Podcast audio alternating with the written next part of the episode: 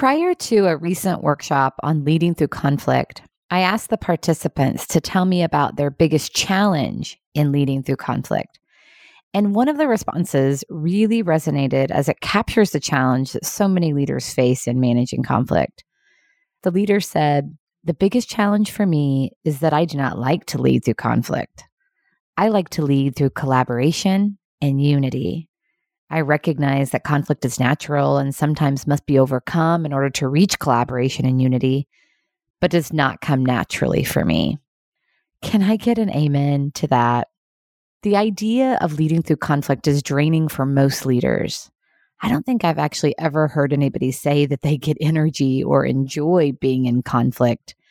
And yet, if you look at the definition of conflict, you recognize the normalcy of it and even come to expect it. Conflict is simply a difference of opinion.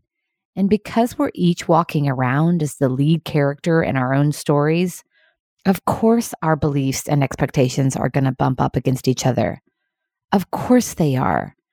So the key for leaders is to recognize what you do naturally in conflict, those natural tendencies that are helpful, and what you do that's destructive, as we all naturally show up with destructive and productive responses in conflict, behaviors that help and hurt the situation. Just think about the last time you were in conflict. What did you do to help or hinder the situation? You likely don't have to look back very far.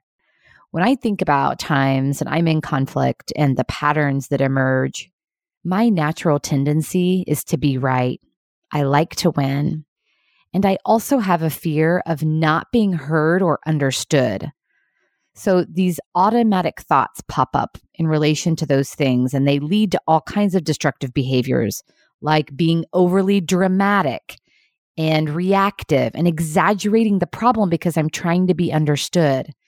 In knowing that, it empowers me to take a step back, reframe, and lead with a much more productive response because those behaviors are not going to be helpful. Taking ownership of my part, for example, is a productive response that I might choose instead. So I might say something like this with an open stance. Hey, I'm not feeling understood right now. I can feel tension rising in me. So can we take a step back and talk more about what it is that each of us are trying to accomplish? I'd like to learn more about what's important to you. Saying something like that will open the door for understanding. In knowing what I do to trip up and overcomplicate conflict situations, I'm empowered to take a step back, reframe, and lead with a much more productive response. So what about for you?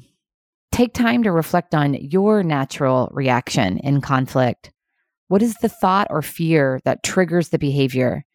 If you take time to look and reflect, no doubt you'll uncover something about yourself. Conflict is normal, an important part of all relationships.